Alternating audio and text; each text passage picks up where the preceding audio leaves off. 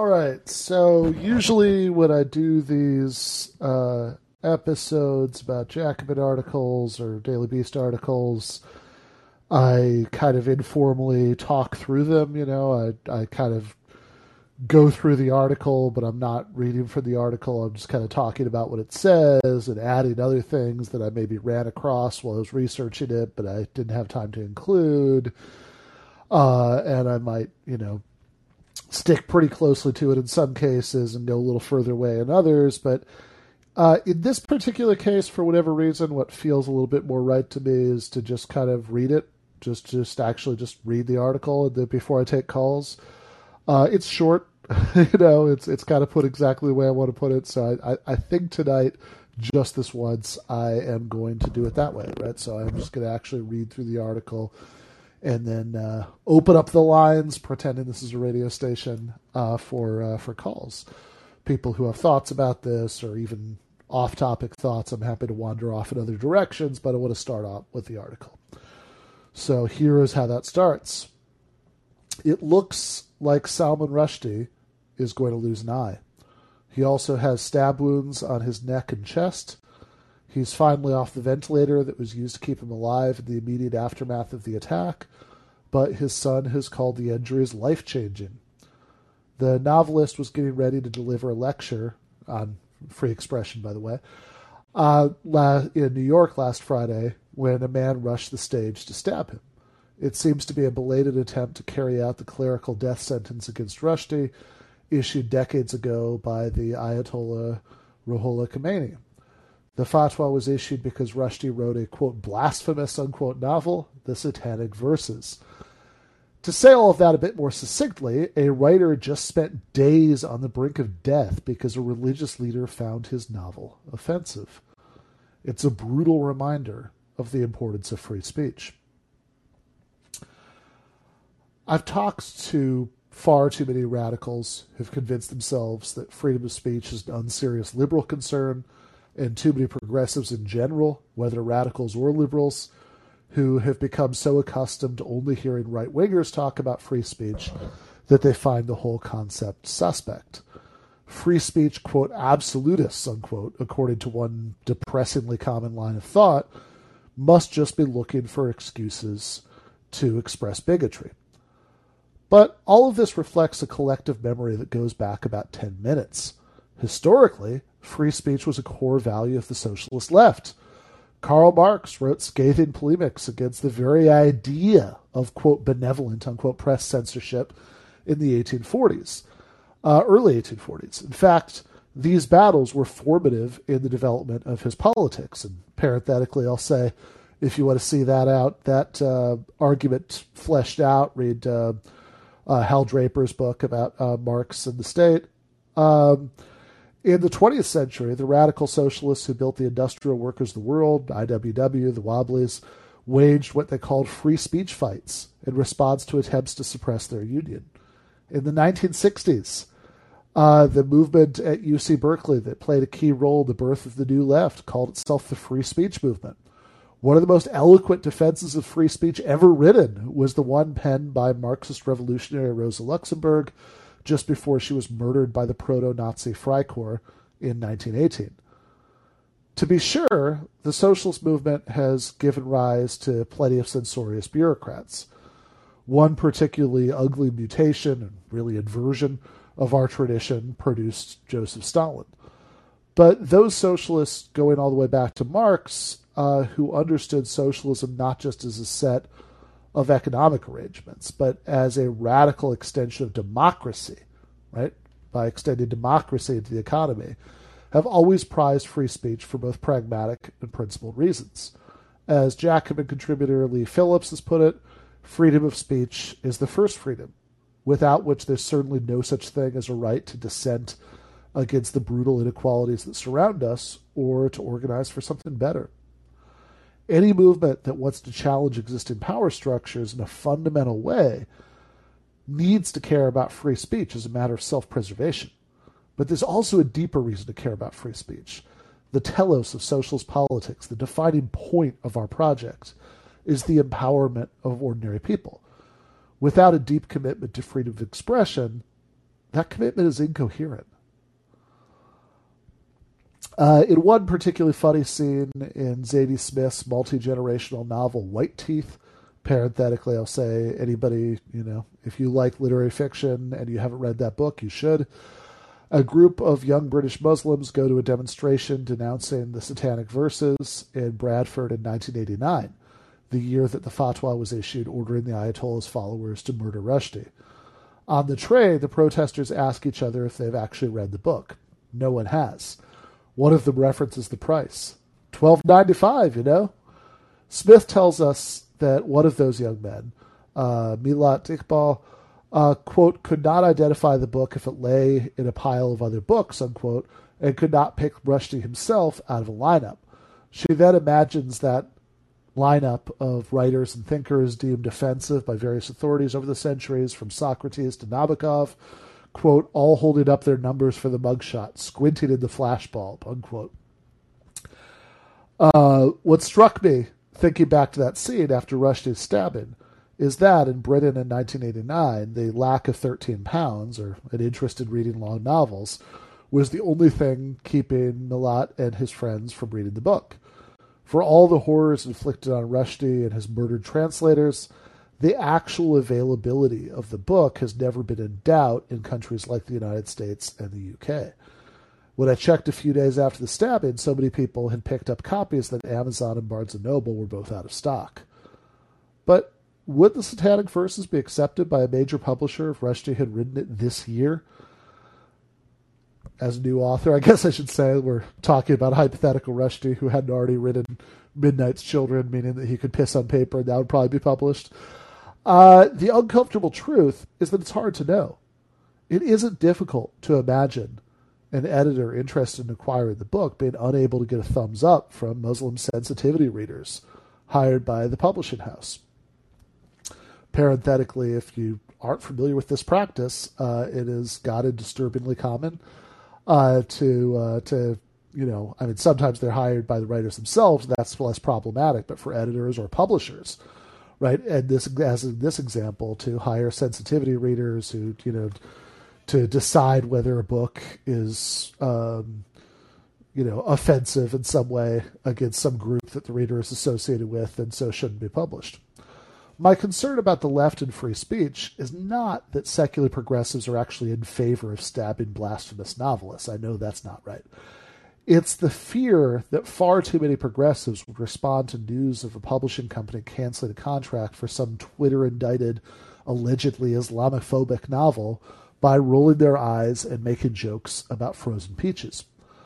Those who accept a narrow libertarian definition of free speech wouldn't see any problem in such news, since private publishing companies limiting the range of acceptable expression isn't an issue of state censorship but the idea that it's important to protect the minds of readers from books whose content is deemed offensive, dangerous, or harmful strikes right at the value of free speech.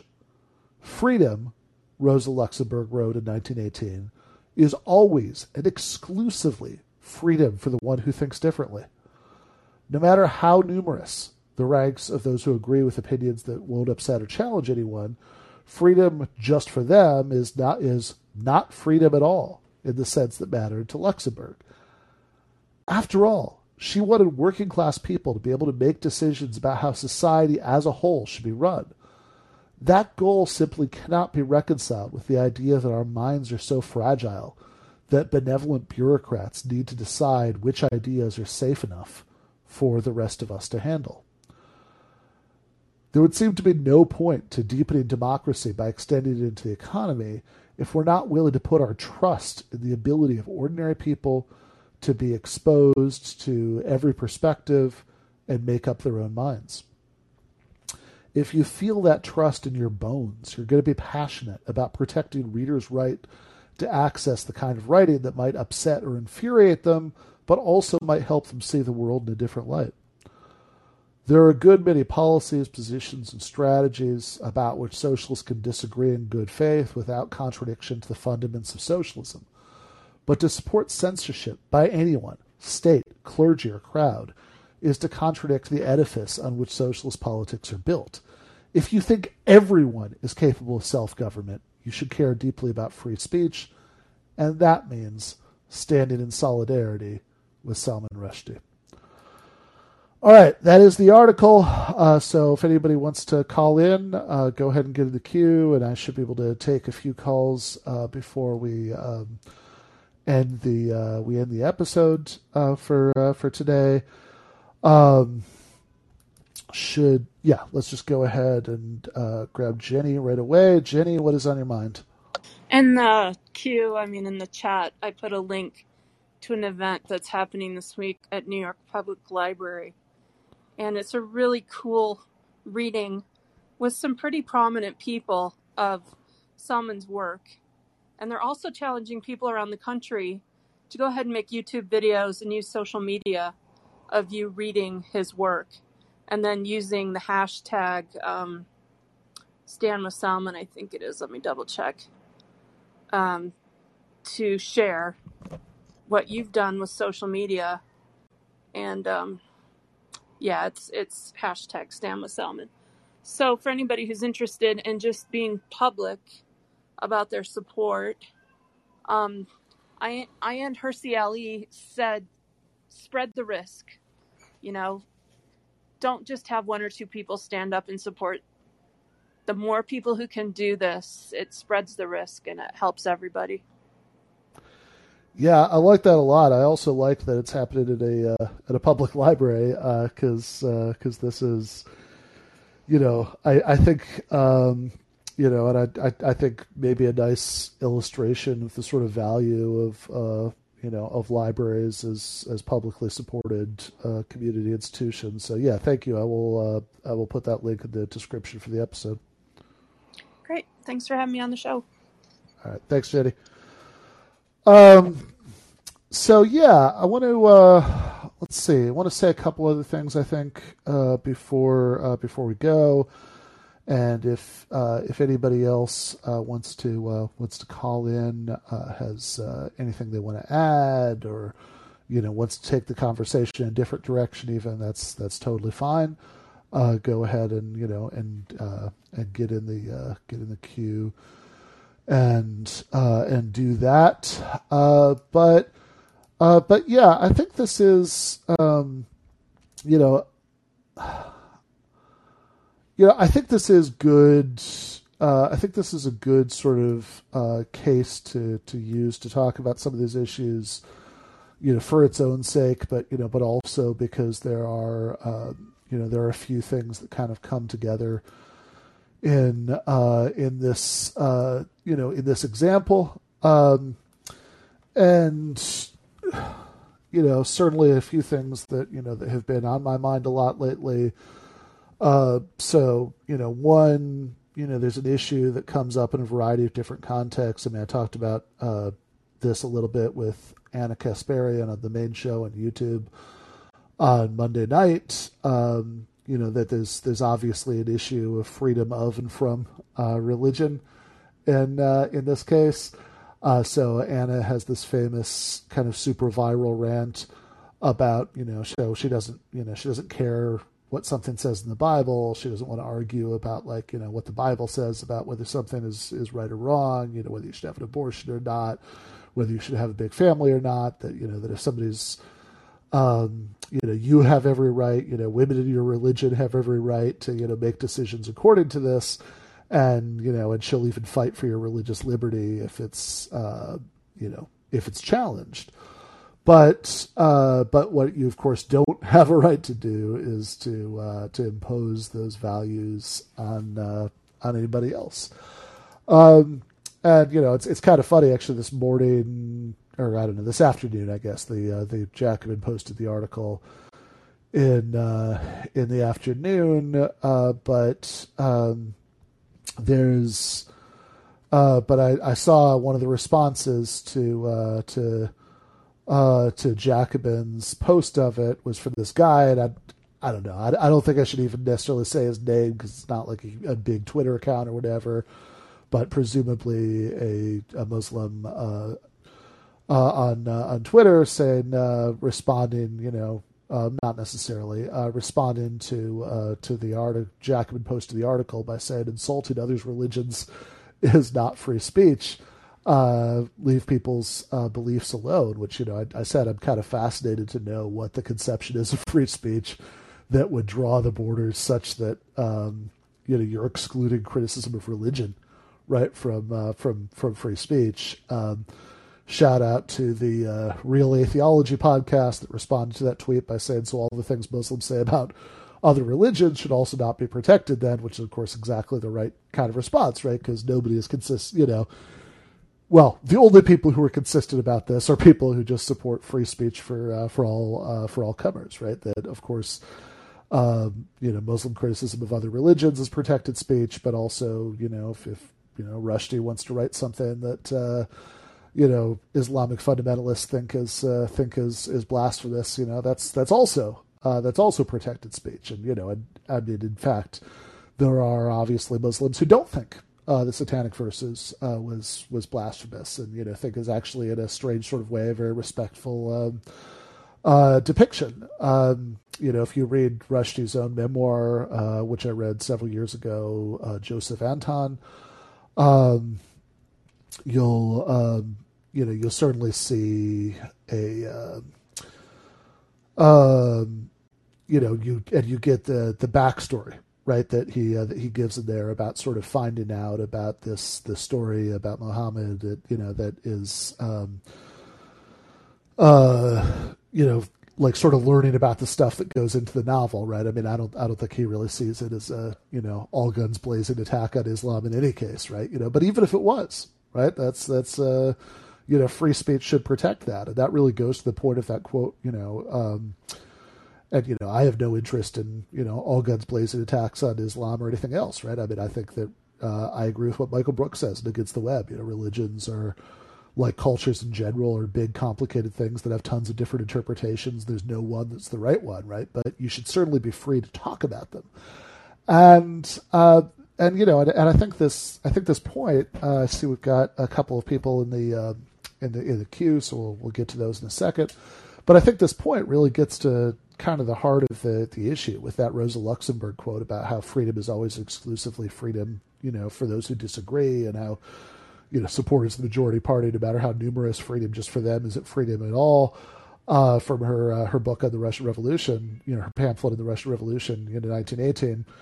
Um, I think this really gets to the point, right? Because it's like, man, what a what a pathetic conception of freedom of speech if it doesn't include freedom to talk about the things that people are going to be the most bothered by. I mean, that's the that's the whole value of it, right? You really don't need free speech norms to protect speech that nobody's bothered by, right? You need it to protect speech that people are intensely bothered by because you're, you know, challenging you know, deeply uh, deeply held views. And again, if you believe that everybody's capable of self government, it's not just that a few people are capable of self government and they can pre-select for everybody else which ideas every you know aren't going to be too harmful for everybody else to be exposed to. But you believe in everybody's capable of self government, then yeah, you absolutely need to trust people to to handle things that might challenge their their deeply held views. I know all of this can sound a little bit cheesy, a little bit like a sort of you know, platitude. Yeah, yeah, everybody knows that. What's the point of talking about it, right? But I think that um, I think there are a variety of ways,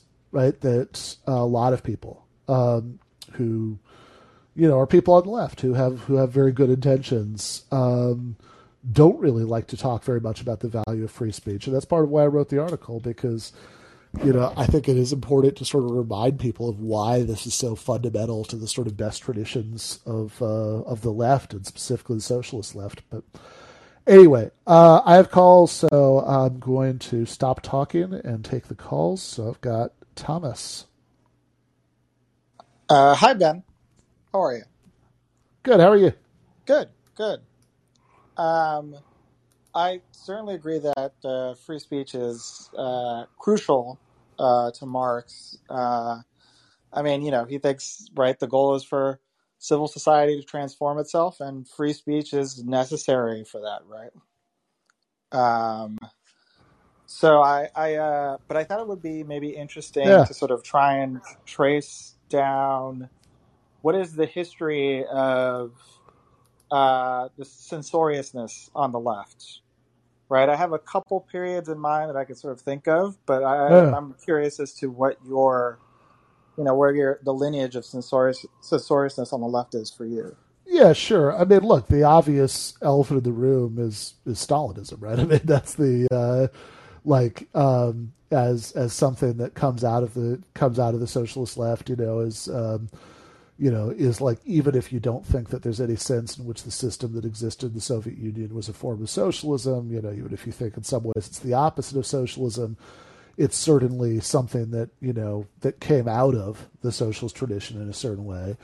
Um, and uh, and I mean that's you know obviously an incredible you know gave rise to incredibly repressive societies um, and um, and also you know even in the West right where where like sort of CPs didn't hold state power uh, you know they they still you know there's still um, like kind of took their cues from that, right? I mean, if you sort of look at how like 1930 Stalinists handled Trotskyists, you know, in, in New York or whatever, I mean, they're certainly very censorious, uh, and um, and so that's like the obvious example. I think that they, I think that there are like more surprising examples if you even think about like people who are are like anarchists, right? Like left anarchists who. Um, who who sort of think that like well if anybody's like bad or racist or reactionary you should just sort of shut down their speech you know which is um, in my experience actually a pretty common view for anarchists to have and you think well that's surprising right because this is like the sort of supposed to be the most anti-authoritarian strain of uh, of left-wing thought but i mean it's certainly a thing that exists Yeah, I totally agree with those. I think uh, I think Stalinism clearly uh, is a big one. Uh, I think also sort of kind of somewhat similar to where you were critiquing some of the left anarchists. I would think of the new left or some mm-hmm. parts of the new left in that way, mm-hmm. right? That shutting down people that you don't want to hear, the uh, the throwing around of the term like professor as a derogatory, right? Like you want to sit and talk and think about these things. No, no, no. It's all about praxis. We just have to do the stuff, right? uh, Uh, so I think there's there's a, a sort of root of the censoriousness there. Um, I'm curious as to if you think that there's maybe not just that sort of like external censoriousness, but is there an internal like censoriousness to the mm-hmm. left today? Like, is there are there things on the left that you can't say?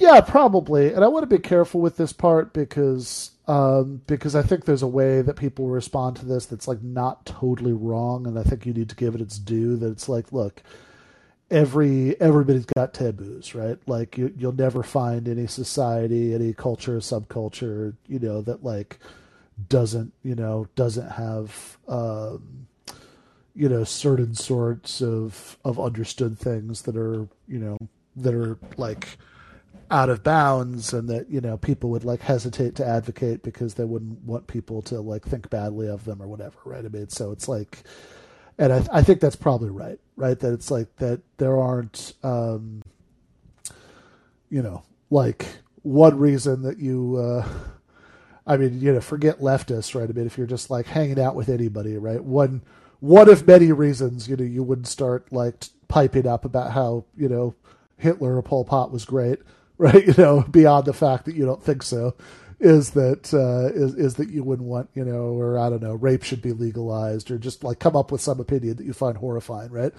Is that you uh, is that you wouldn't like the reactions that everybody would have to that, right? So I think that we need to be a little bit careful, maybe, about that sort of self censorship point. That it's like just the fact that there are certain views that are like considered to be really bad, and people would hesitate to advocate because they don't they wouldn't want the reactions doesn't necessarily mean that there's something like a censorship problem going on. I think where you maybe have more of a problem is when um, that that line right for what's sort of like considered to be a horrifying thing to advocate or something that like people would really you know stop having anything to do with you if you if you did like just if it keeps changing, right? If you sort of keep having new rules, you know, and uh, and you know you you know you sort of have trouble keeping track of what the rules are and all that stuff, then I think that there, I think those sorts of like self censorship kinds of concerns, um, like I, I can see what the concern is a little bit more, right? And I, and I think there probably is some of that, um,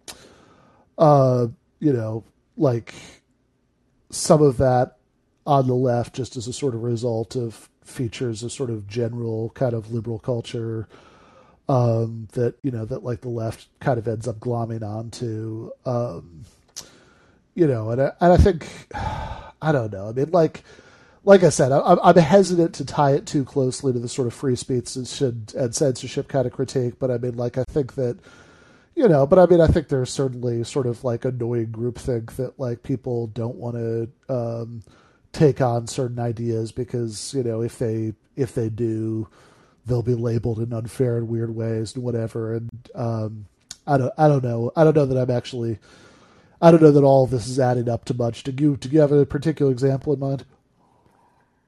Well, uh, well, I guess there's a few. I mean, I think there's stuff from, you know, from the easier to call out stuff that's just Right. like the the standpoint stuff. You know, Uh, it's just uh-huh. like, oh well, you can't speak on this if you're not that. But that's a pretty like I don't know. That's a pretty obvious one to me, at least.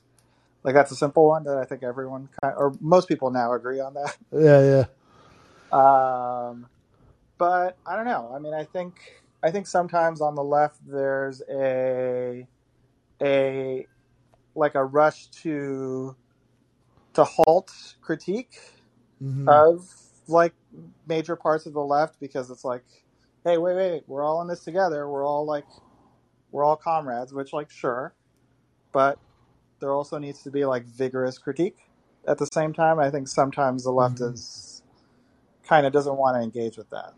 Yeah, no, I think I think that's fair. I mean, I think that there's, um, yeah, I mean, I think there are definitely, like I said, I don't know, I don't know how useful it is to think about it as an issue of like censorship or self censorship or whatever. But I think it is, I think it's fair. I think it is true that there are, um, there are plenty of issues that uh, people have.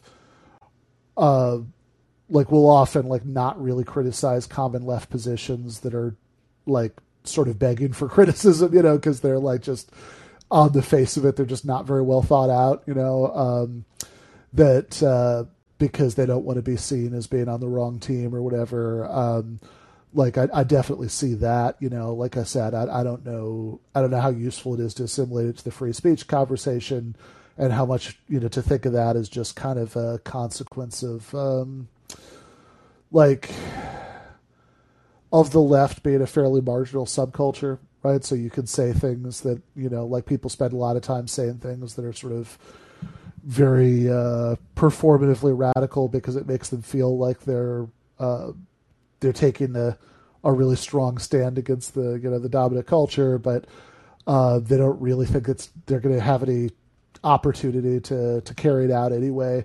So they don't really need to spend a lot of time standing and thinking about it. I'm thinking here about pretty much all of the slogans that include the word abolish, right? You know, as uh, as obvious examples of that. But um, but anyway, uh, I do want to go on. Uh, anyway, Yeah. thank you for the call, Thomas. I, I do want to do want to take the next caller, uh, who is Vin.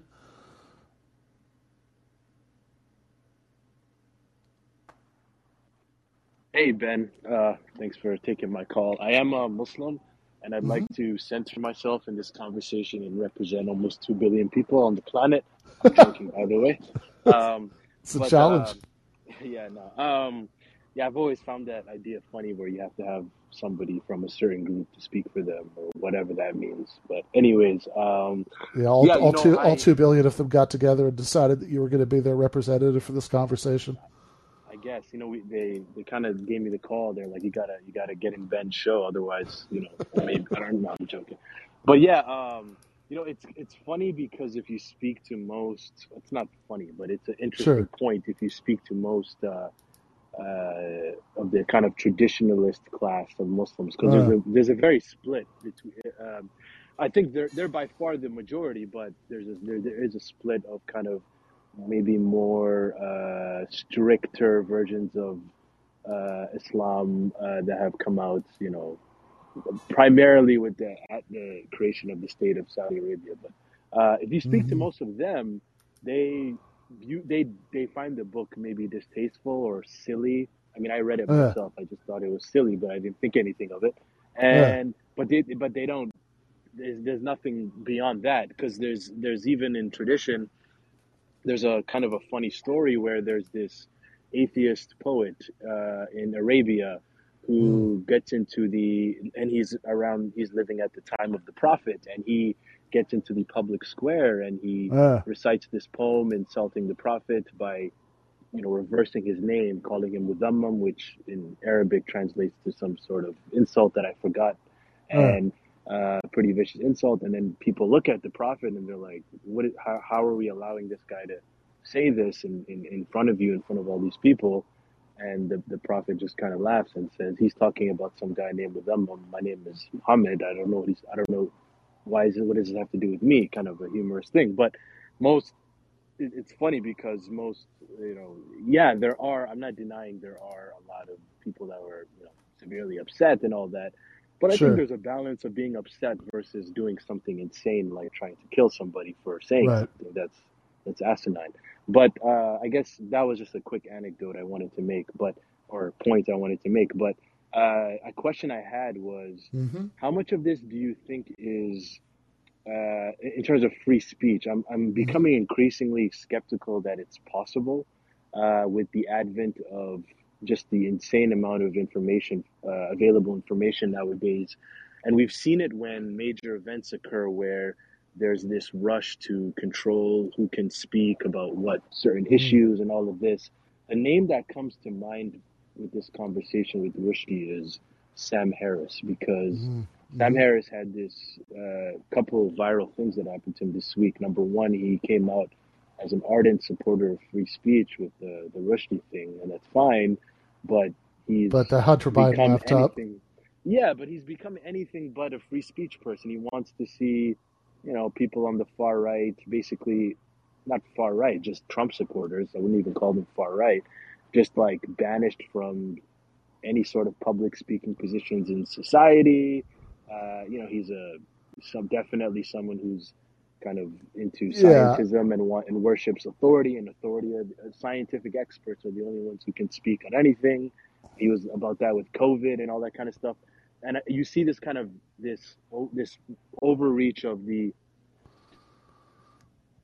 uh, this technocracy that wants to control the inflow of information as it's become increasingly available to people. So, am I wrong to be pessimistic about the kind of future of free speech? And I'm only looking at America because I Yeah. think other Western countries are pretty much far gone with that.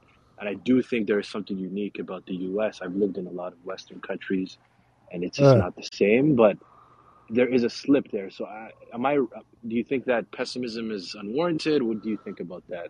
well, I mean, look, I think it's up to us. Uh, you know what what what happens. I mean, this is um, you know you can you know like um, I mean, I, I don't I don't think there are any guarantees one way or the other. I think you have to fight for it. I mean, I think that the Sam Harris example. And by the way, I mean I mentioned uh, Michael's book Against the Web earlier. You know, so if you want kind of the ultimate Sam Harris takedown, read the uh, the Harris chapter of that book. But um, but yeah, I mean, look, I, I think I think the Sam Harris thing that you mentioned is is sort of a perfect example of the point about how it's really easy to uh, to support free speech for people you agree with, right? You know, and uh, and much harder and much more you know important, right, to support it for people you uh, you disagree with, right? I mean, so so Harris is. Uh, you know, atheist and you know anti-theist, so he likes you know you know so so he he can posture about free speech in the Rushdie case, but you know, but he's also a very conventional sort of um,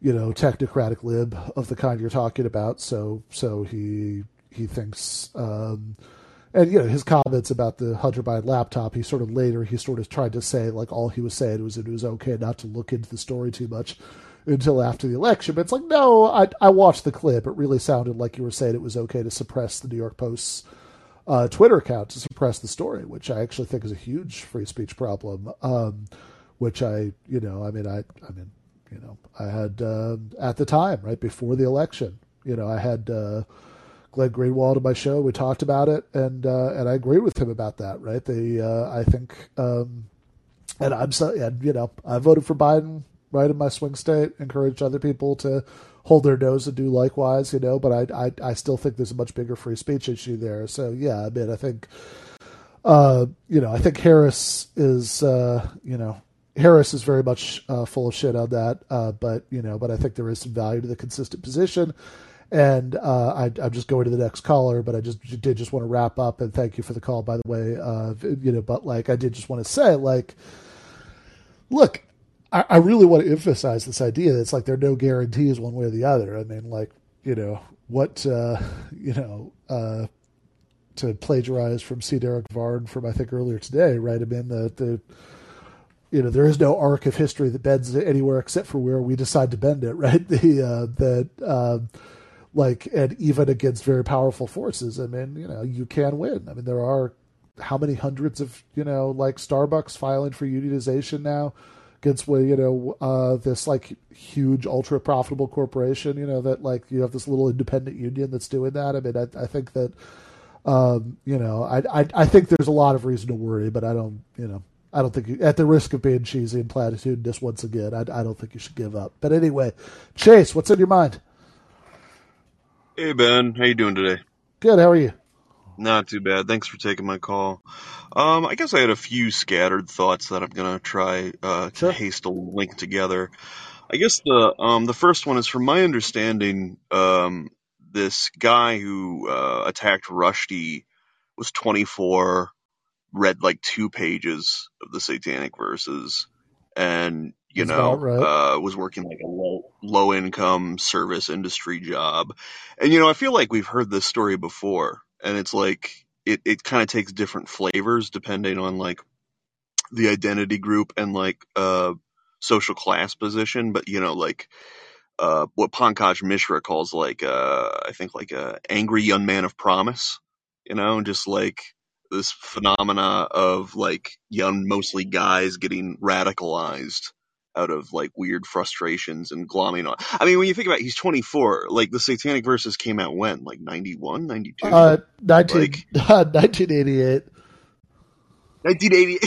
so think about how irrelevant this is, actually, to No, totally. I mean. I, I, I mean, I, look, I think most people who, I mean, actually, that that line, that scene from uh, from White Teeth that I quoted in the article, is like satirizing this, like even in, well, I mean, White Teeth was published much more recently, but the scene is said in 1989, right? You know that it's like most people who get upset about it haven't read it. I mean, most people, which I think is generally true. I mean, not just for like long literary novels, right? Like the Satanic Verses, but like, you know, but I mean, like, I think most people who, you know, most people who like when they're, most people who get mad about some movie they think is offensive haven't seen the movie, right? I mean, this is, um, this is, I, I think, just kind of how it goes, right? I mean, that, um, that like the people it's easiest to fire up about you know about stuff like this uh, haven't um, you know are are are not going to be the ones who are going to really do their due diligence about the thing they're upset about. I mean, but I I think that in a way,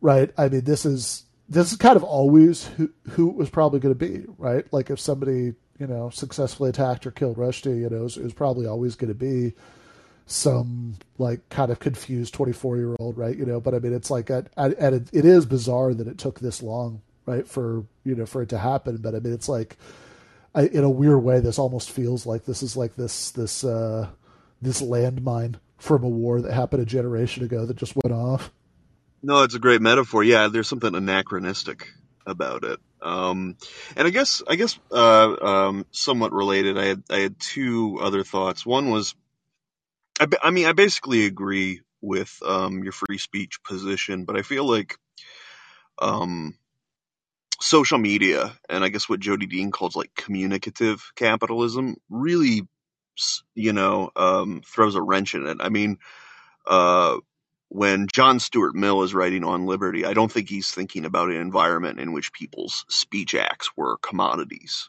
you know, going back and forth. yeah And I'm not sure, I'm not sure how that would necessarily affect some of these underlying arguments, but you know, I feel like it's uh, kind of naive to pretend that, um, uh, you know, Facebook or um, uh, uh, this current social media environment is just like an 18th century salon, you know? yeah I, I mean the i guess the question I mean, sure. I mean, those are very different things. I mean, I guess the question is like, okay, given that you know, one, given that they're different, right? Like, are there, um, like, what's the kind of effect of those differences? Are there things that we could do to to sort of um, maybe negate the ways they're different? Does do the differences make censorship a better idea now than it was then? Do they maybe even make it more dangerous than it was then? I mean, I think that, I mean, I think that there's one. I I, I guess the place. Well, let me just say this that I'll that I'll throw it back to you. Like um, the, you know, I mean, I think that I, I don't I don't know I don't know whether John Stuart Mill would have said this or not, although he may have, because he actually did get kind of socialism curious at a certain point in his life. But um, but you know, I mean, I think that the, um, you know, I I think, uh, you know, I mean, my my preferred, you know, view is is that the you know the digital commons should be held in common, right? You know that the uh, that these shouldn't be private companies at all. You know, they they should be. Uh, taken into public ownership and, and sort of run like utilities, but um, but I think that you know, but I think that the thing when people say things like what you just said, and I don't know if this is where you're going or not, but I mean this is this is a place that people sometimes go with it that I think is like reasonable. Uh, that like okay, what are what are the differences between just kind of like sitting around a salon and uh, posting on social media, or like between even like I don't know people like selling newspapers in the streets, and you know, uh, and you know I don't know if the Daily Wire posted something on Facebook. Um, I, I think that like probably the most important difference, and probably the you know is is the algorithm, right? That the um, that in other words that there's a way that the platform itself can like boost certain views, certain um, certain speech acts and and and suppress others. You know, just just kind of by the way this very arcane and uh, and and opaque you know way that it's uh, it's set up. Um, and so um, and so I think this is like the kind of best point that's often made by people who say things like what you just said, right? That it's like, well, look, this isn't just a free speech issue. This is like, you know, this is the you know Facebook, Twitter, YouTube, whatever algorithm, you know, promoting you know certain views that could be really bad and etc. And I actually think that's totally fair, right? I mean, that doesn't make me sort of inclined to support censorship, but it does make me inclined to think that, um, you know, that we should, in a certain sense, maybe be, uh, you know, algorithm abolitionists. By which, obviously, I don't mean that literally, because uh, that that would be impossible. But like that, like you know, maybe there shouldn't be recommended videos on YouTube, right? I remember uh, Sam Seder said that to me. He was, he he uh, said that he he was like, look, the majority report probably couldn't exist financially if there weren't, but you know, he'd be willing to he'd be willing to take one for the team there, right? You know that the uh, that like maybe that would just be better if you just had to like type things in the search bar that like that would just be healthier, you know, or like that um, that for like Twitter, right? That the uh, that like the algorithm could just be everybody you follow, you see their tweets in the order in which they were tweeted, and that's it, right?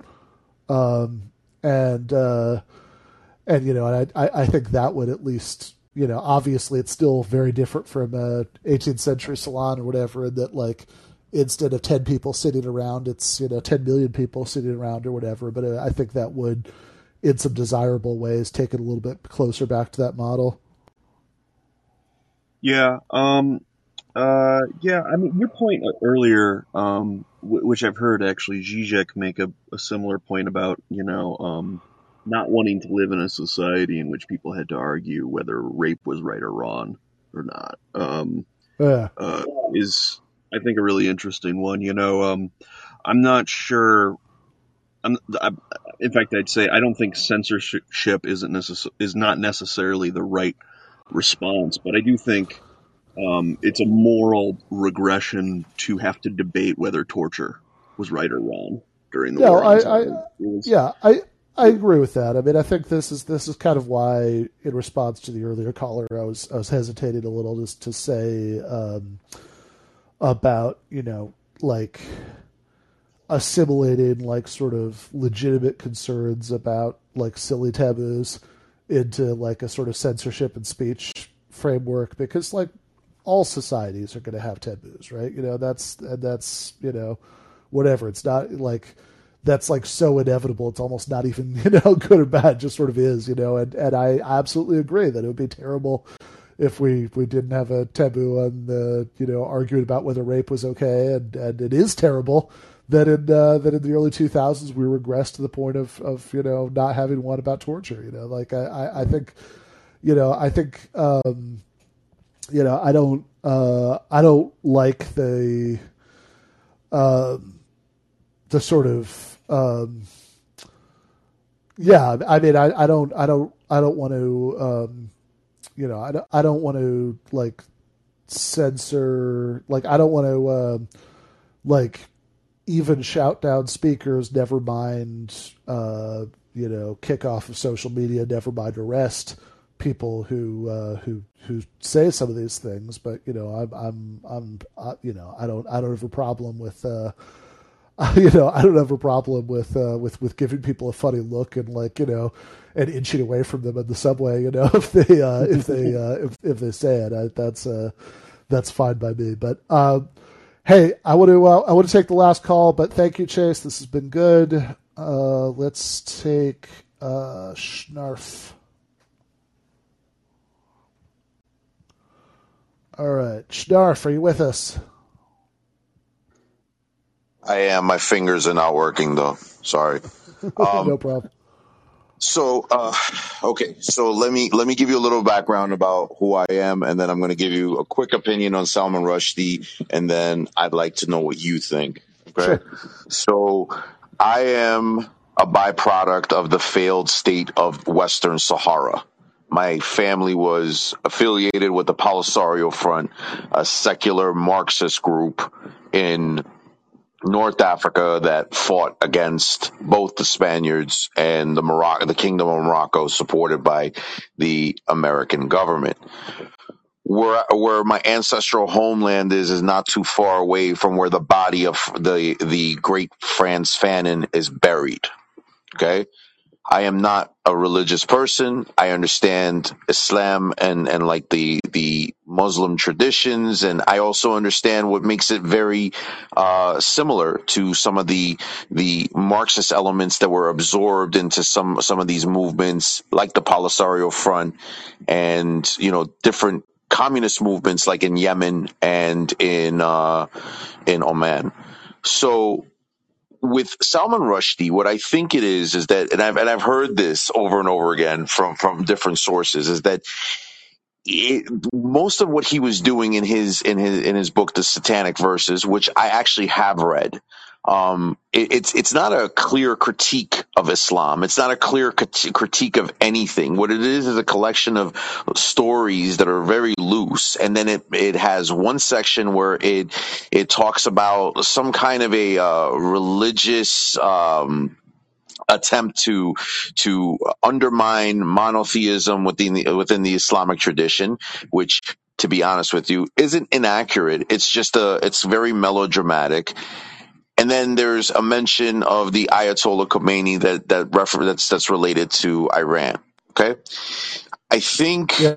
he was trying to inflame the life out of people that would then lend themselves to a buzz so that he could then uh, be able to sell books and to make appearances and to affiliate with more notable people like I'm sure you're going to appreciate this, uh, Christopher Hitchens. And um, I think what he was doing was, in essence, becoming a voice for the redemption of Western civilization and some of the colonial elements that were absorbed into these countries, right? Whether it's India, Pakistan, wherever it is, they were absorbed in, and it was it was almost saying like, yeah, we went through colonialism, and now we're in an imperial in an imperialist state. But like, guess what? You know, we have uh, we have Pepsi and Coke, and you know all these great things. And look, they they actually uplifted us out of our our savage ways. I think he was a person that stood by the redemption of of of the colonialist experiment, right? So, in effect, he his books became popular with people that were looking to to to to kind of point the finger at at the superiority uh, of of Western culture or you know white supremacy or whatever you want to call it. I don't think he was a great writer. The book sucked. It didn't really, you know, touch me or make me feel anything. It was just, I, I saw it for what it was. And if you want, you can find it on YouTube. His bodyguard was talking about how he really was doing all of this as a clout chaser, right? Like the original clout chaser. Um, I am going to say something that you probably are not going to like, but he he got what he what he was looking for. He was looking for some kind of a very uh, violent reaction from that part of the world, whether indirectly or, or or directly. Which you know, it seems like it's he's a 24 year old um, Lebanese person in New Jersey that decided to do this. Now, whether he was funded or, or supported by any any particular group, that's beside the point. It's 30 years. It's more than 30 years, right? Like I don't know. It's 1989. I'm not doing the math so well, but it's a long time, right? So he shows up and he he he goes to do his performance, loses an eye, almost dies. I understand the aspect of free speech, but let's be honest here. He put himself in the line of danger, and now he has what he wanted, which was that kind of violent reaction. But here's the good news I'm sure he's going to sell more books. So I, I think that I want to separate out a couple of things in in that uh, in that take. Right, one is is your kind of you know your read on the book and and the idea that he was trying to be provocative. We wrote it, uh, which you know might be true. I, I think it's totally fine for uh, for. Have you read it? For uh, I I have read I have read part of it. I, I, it is very long and I have not gotten through it. Yet, it is but, super uh, long and boring. Only reason why I read it is I broke my ankle and I had no, nowhere to go. Well, you got through it, so that says something. But I have a, uh, but uh, but look, they have a, um, you know, I think that like again, I think it is hundred percent fine for writers, artists, and musicians to uh, to to pry, try to provoke, you know, thoughts and feelings by something they write. I, I don't think he I don't think he meant to provoke actual uh, actual violence, and even if he had, right? I mean, which which I don't I don't believe, you know, but the I I think that that's. Uh, you know, I, I think that that's that's pretty bad if it works. But the uh, but I, I also uh, but I so that's one thing, right? But then the other thing is is the claim about his politics, and I think just uh, just kind of biographically, I'm not sure that that works because um, you know, for one thing, um, you know, he had um, like he'd actually you know, I mean, like I think he probably did drift to the right or at least the center, like during the decades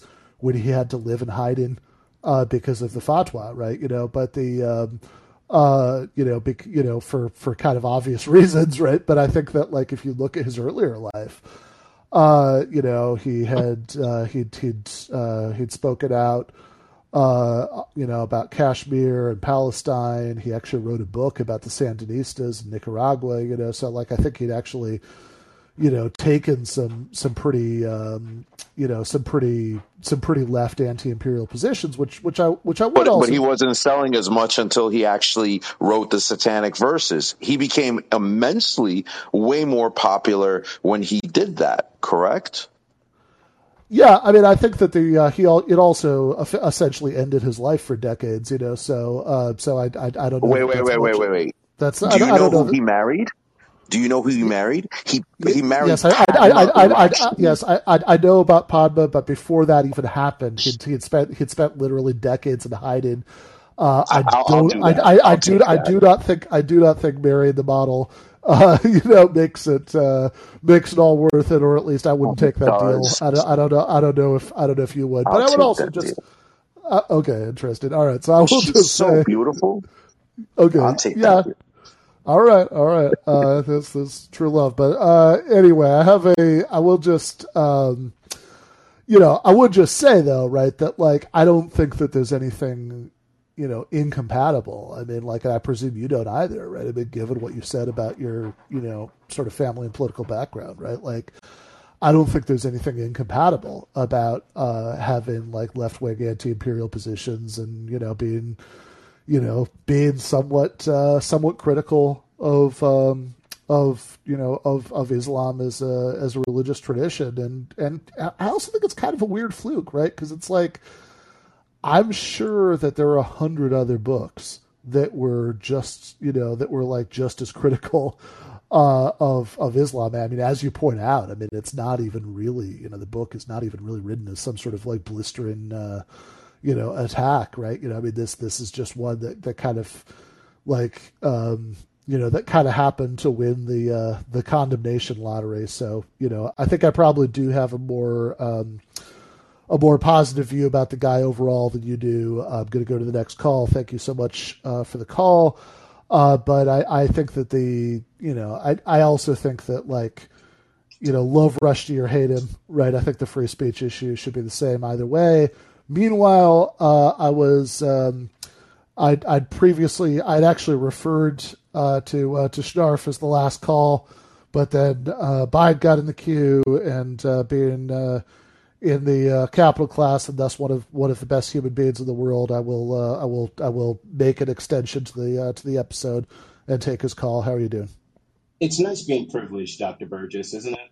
It's just a It is. real nice thing being on top, the capital class. Um, yeah, uh, I think I guess the the only thing I wanted to say, I kind of came in late, and that was actually an interesting um, Schnarf's point uh, was actually kind of interesting. In I know that you're you're a free speech absolutist, and I know that you know like the conundrum of like intolerance, or I forget what they call it, but that happens from free speech, right? Like the it necessarily allows sort of Nazi stuff to occur uh, and grow within a free speech environment. And I don't think that's a reason to stop free speech, but I would be interested on your thoughts about something like fighting words, right? Yeah. Um, are, are you familiar with the, the doctrine of Yeah. fighting words? Know, Yeah, look, I'm, I'm not. Um, I mean, it's kind of funny, right? Because it's like I know what you mean when you say I'm a free speech absolutist, and I think I probably most people who throw around that phrase probably would include me, right? You know, uh,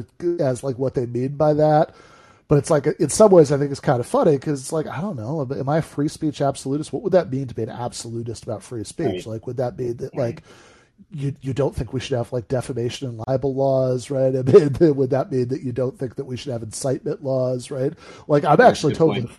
you know, I'm actually totally fine with all of that, right? I mean, I just think that like, and like, I'm even fine with saying that there might be like some like legitimate gray areas or hard questions about, you know, like that's all you know i just think that like our our default should be like very strong skepticism of like sort of any new exceptions right? Because um for all the reasons that i talk about in the article and i've talked about a bunch of other places. So yeah i mean look i think the you know the fighting word stuff i mean that's probably i mean that's this is the um you know i i think that that's uh you know i mean if you um you know, if you walk up to somebody in the middle of the street and you know, and and, and like start yelling that they're a stupid motherfucker who should die, right? I mean, like I, I don't necessarily think that should be protected uh, protected speech. I don't really think that like anything you could say in like a novel or you know or a uh, or a song or a, a movie is like equivalent to that. I mean, I could see an analogy, but I I wouldn't. I'd resist that analogy, right? You know, that's that's that's Yeah. where I, that's where I'd go with that. Yeah, and I think it's it's interesting though because I think the whole point of fighting words is we kind of accept the fact that, and for those who don't know, fighting words is basically it's an old doctrine. It doesn't really get um, implemented as much nowadays, but it's an old legal doctrine that basically if someone uh, you're you know you have free speech, but if someone comes up to you and says something that is just so heinous that it provokes a fight, you know, something about your mother, I don't know, uh, you know, racial slurs or something like that, Yeah. and you know, a threat of like an imminent violence or whatever, then you can you could fight them, you can beat their ass, right? And Yeah. the that's it's kind of like, well, okay, what they said was so disgusting that they deserved an ass whooping. And in certain situations, it's the equivalent of like um, there was a video that was going viral on Twitter, and it's been around for a while, but it's the equivalent of like there's a uh, subway. Uh, it's like a, the the subway train in New York, I'm Uh. assuming, and the doors are closing, and there's this big guy in there, and there's this little guy outside who literally is spitting through the doors at this guy while they're closing. And he spits in his face twice, and the guy's trying to pry the doors open. And when, by the time he pries the doors open, he finally does. and he's a foot and a half taller than this guy, and he just proceeds to whoop the shit out of him, right? And Yeah. there's people on the platform who are saying no, and there are people filming it, and they're like, no, yo, he deserved it, right? It's the equivalent of the yo, no, he deserved it part. But I do think something that's super interesting about, you know, situations like, uh, you know, S- Salman Rushdie, and, you know, Charlie Hebdo, when that was happening, is that I think the I'm starting to think because I've always been a fan of fighting words, just because I get heated, and Uh-huh. you know, it's like, but that's that same sort of heat is the same sort of thing that's kind of carrying someone, uh, like the attacker here to Yeah. feel the need to attack someone for exercising free speech. And I do think, you know, I think Salman Rushdie probably was trying to be intentionally provo- provocative. I don't think that's, I don't think that's any, you know, maybe he was trying to do it all for a supermodel. And look, we've done, I, I've done worse things to, to, you know, Sure. try to appeal to people or whatever, right? Sure. Um, but like the the idea there though is that you know something that is a, a, a deeply held belief that someone has. Some I think we could agree to some extent that talking smack about someone's you know if you actually believe in God, I mean part of the reason Yeah. why people who believe in uh, you know like evangelicals or people I don't want to put them all in a category, but if you look at some of the motivations for a lot of war and a lot of uh, you know like sort of really heinous acts in history too are motivated by people who have this deeply held belief that they're doing something right in the eyes of whatever god they're they believe in. So i you know i i, I think situations like this they don't make me question whether free speech should be an absolute thing really. They really make me more question as to whether stuff like fighting words are legitimate. Because i think this is just in some ways, you know, someone telling me they're going to fuck my mom is not as bad as like, or not as provocative, I would say, as someone telling you your entire life is a lie and your prophet is like a pedophile or whatever they say. And yeah. you, you know what I mean? No, that's right, right. Which, which of course, which by the way, it, it is not irrelevant to this conversation to say that like nothing in the satanic verses comes close to that, right? You know, but uh, like it's Right. it's it, it's it's actually not. You know, I mean, it's it's it's there's you know the sort of there's stories in there that's like that are like um you know very uh you know it's like considered blasphemous because it's it's like uh Right. it, it's so different from you know from from what you know the you're supposed to you're supposed to believe about it but it's it's not like it's it's it's not um in a certain way it's not even really a disrespectful depiction right you know it's it's it's more like um a closer analogy would be something like uh fuck what was that uh what was that movie about jesus in the 70s um Oh, the uh, uh, uh, uh, with William Dafoe. Fuck. The- the Last Temptation of Christ. Yeah, yeah, exactly, right. You know, it's like that's Yeah. not like an anti-Jesus movie, right? It's not like you know, it's not like it's depicted him in some bad light, right? But Right. it's still it's, it's still considered irreligious. Yeah. Um, And a lot of motherfuckers So- get real mad over that still too, which is sure. you know Yeah. Totally right. I mean, I think that the um, yeah. I mean, no, I, I get what you're saying. I mean, I don't. You know, I wouldn't claim to have spent much time thinking about the um, the the fighting words, you know, legal doctrine. I mean, I could like vaguely remember that from like a class I took a million years ago, but um, but I- I guess I do. So maybe one interesting point to make is that like looking up the um, you know kind of looking that up again now the um, that uh, the fighting words was first defined by the Supreme Court in Chaplinsky versus New Hampshire, uh, nine, uh, 1942. Words whereby their very utterance inflict injury, blah blah blah. Um, it is, and this is from the Supreme Court rule. It has been well observed that such utterances are no essential part of any exposition of ideas, and then there's something about slight social value or something like that. But like the facts, you know, so it's like I don't know, you know, I, w- I would have to like go back and look at that and think about it. You know, like I, I don't know that I have a take about whether the Supreme Court got that right in 1942 or not. But like I think that, um, but you know, I I think and whether that kind of fits into the sort of like exception, you know, like points of non-absolutism about free speech that that like somebody like me would be fine with, like about like incitement and defamation and all that stuff. But like, um, you know, I don't actually, uh, you know, I don't actually have a big problem with the the Sandy Hook parents uh, soaking Alex Jones, for instance. Right. Uh, but um, but yeah, I, I think, um, but I think it is interesting that in that ruling, right, that like part of the rationale is this thing about the. Uh,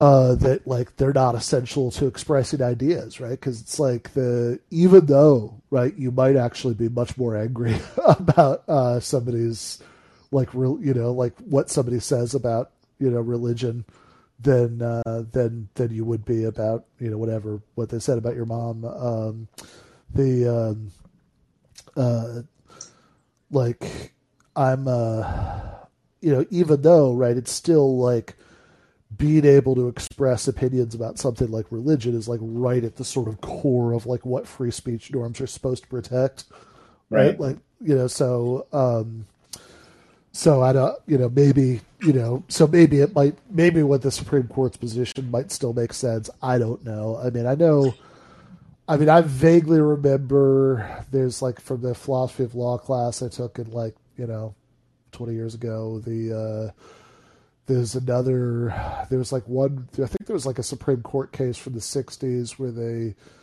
i think like weakened that a little bit because there was a there was a, a case about somebody who like had been arrested because they they had a jacket. They had the phrase fuck the draft on the like written on the back.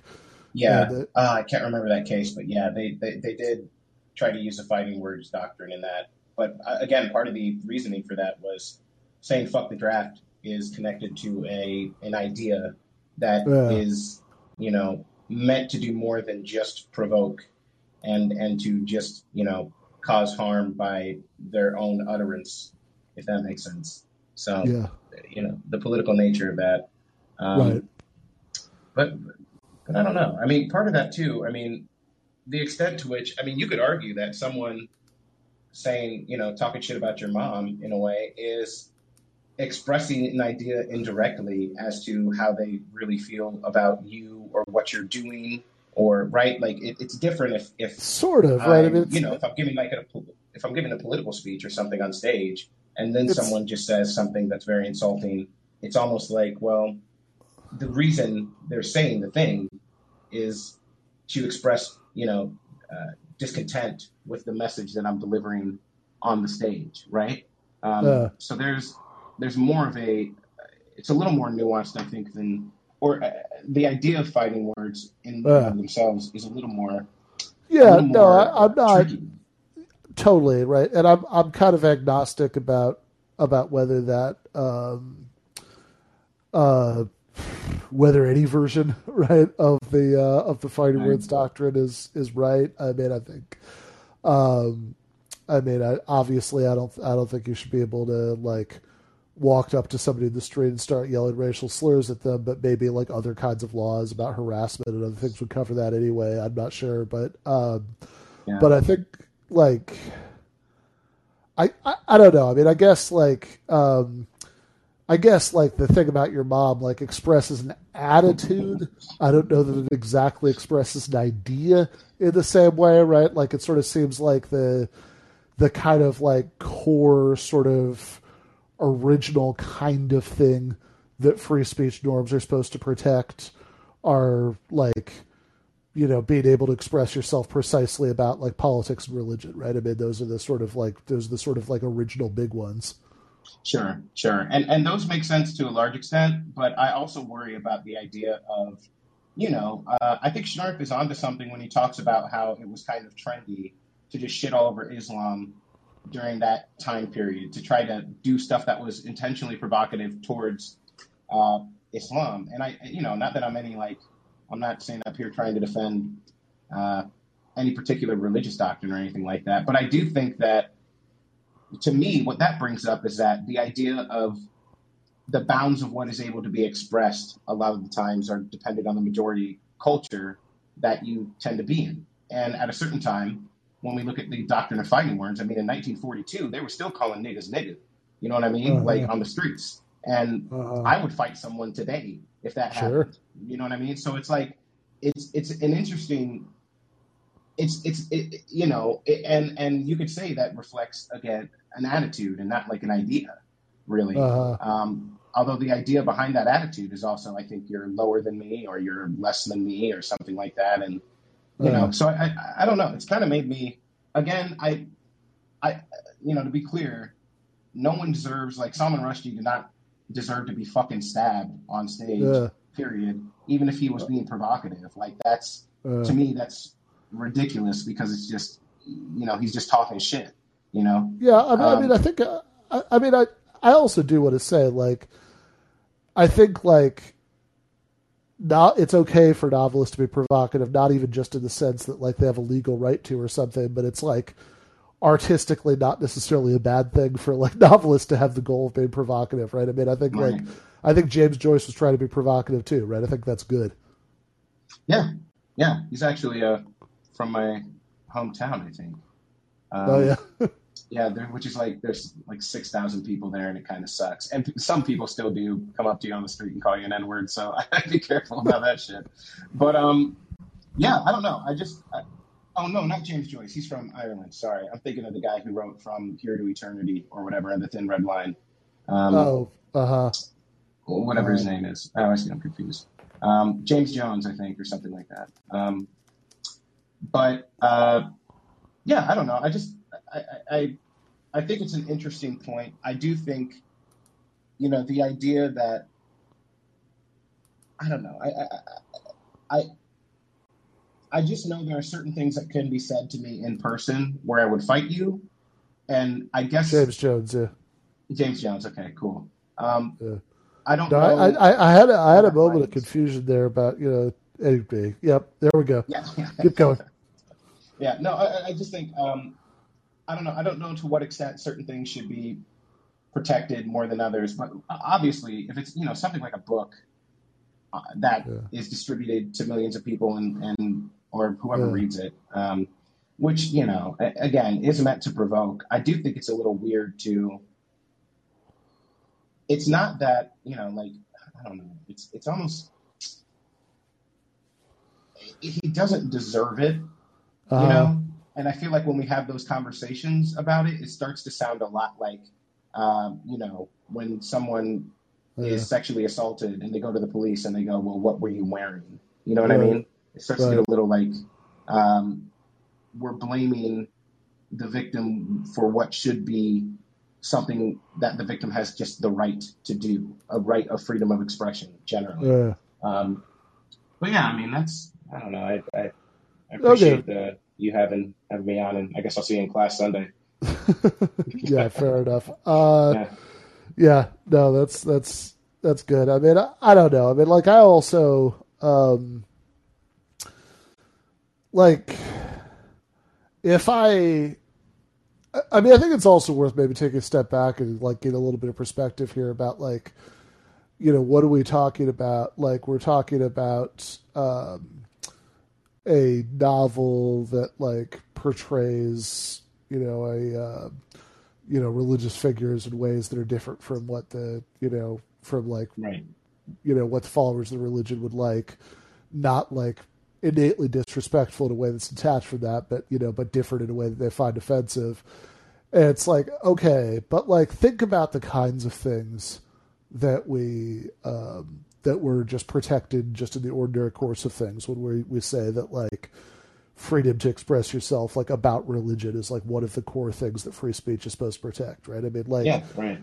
like that includes like um the kinds of things that just in the normal course of things right were protected are like people you know people telling you that like you're you're going to be tortured forever and ever after you die because you don't agree with their religion right? I mean like that's the kind of like Right, normal right. core sort of like what like religious free speech you know pre, you know protects right? So it's like this is right. you know this is pretty mild right compared to that right? I mean it's like yeah 100% you know, it's like somebody- I mean, like somebody There's- tells there's- me that like that like that like I'm so bad that I deserve to be tortured for all time, right? I mean, like that's a you know, like like like the, there's a certain way in which like that's much more of a fuck you than like you know, hey, here's a story in which like you know things didn't play out the way that your story says they did. Right. Yeah. And I mean, you know, when it gets to the religious stuff too, I mean, like, there's a whole bunch of nun porn out there. So it's kind of like, you know, it's like, what are we, what are we doing here, guys? Like, it's, it's. Yeah, it's a good thing the it's good thing the Catholic Church doesn't really do fatwas anymore. Um, Yeah. well, they'd have to fatwa themselves pretty hard. Yeah. Um, No, but you know, I mean, I mean, they certainly used to. I mean, right? There was a point where it was like the the Pope would like issue a statement saying that like anybody who killed Henry VIII would go to heaven or whatever. But like, uh, they don't, uh, you know, they don't do that anymore, which is which is uh, which is which is good because they'd have their hands full. But anyway, uh, I uh, I am gonna. It is. Uh, it is midnight. I'm uh, I'm gonna take the dog on a walk and watch some mindless television, go to sleep. So um, uh, appreciate the call. I will see you in class uh, on Sunday. Uh, thank you for everybody else who uh, who called in and uh, and uh, and kept it interesting. Uh, if um, if anybody has an opportunity to uh, spend uh, to spend twenty years hiding out. Um, and not being able to like go out and do public events because they're under constant fear of death and they get to marry a supermodel at the end. Uh, I wouldn't take the. I don't think you should take the deal. Uh, the um, there are you know, uh, especially if the marriage doesn't last any longer than Salman's did, it wouldn't be worth it. So anyway, I'm going to leave people with that thought. Left is best.